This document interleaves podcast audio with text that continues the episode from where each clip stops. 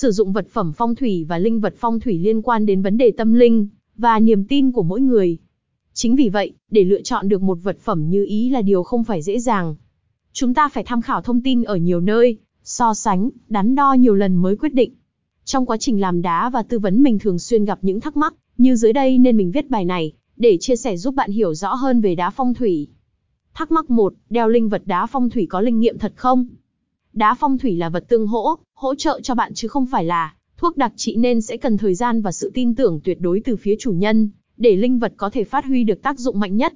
Có rất nhiều bạn phải mất tới vài tháng mới thấy được sự chuyển biến tích cực, nhưng có bạn chỉ cần vài tuần thậm chí có bạn mới đeo được vài ngày, đã phản hồi tích cực cho mình, rồi chính vì vậy chỉ cần bạn tin tưởng vào những linh vật phong thủy mình tin, rằng may mắn sẽ nhanh chóng gõ cửa nhà bạn đấy.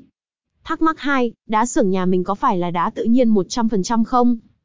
Xin chia sẻ với mọi người tất cả các linh vật hay vật phẩm phong thủy nhà mình đều được chế tác từ đá tự nhiên 100%, đá nguyên liệu được khai thác tại các mỏ đá lớn trên thế giới như Brazil, Thái Lan, Myanmar.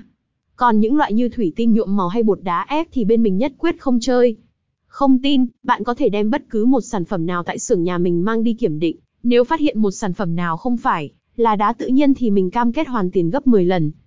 Thắc mắc 3, có cần phải quang điểm nhãn hay làm lễ gì trước khi sử dụng không?